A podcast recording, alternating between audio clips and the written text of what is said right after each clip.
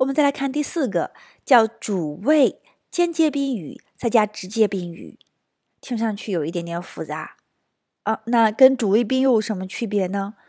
对吧？那这个是我们先看一个例子，再来做理解。比如说，我给了你一本书，我动作发出者，对不对？因为是我给，这个动作就是给。Give 对吧？give，那我给，那动作发出者是我，动作是给你的给。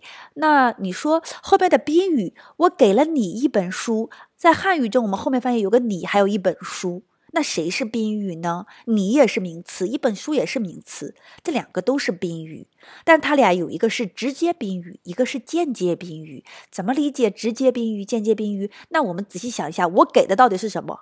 我给出去的是一本书，并不是你呀。我是把这本书给到你，所以给这个动作，它最直接给的东西是什么呢？这个就是直接宾语，也就是书。那你最终还是把这个书给到你手里，你就是间接宾语。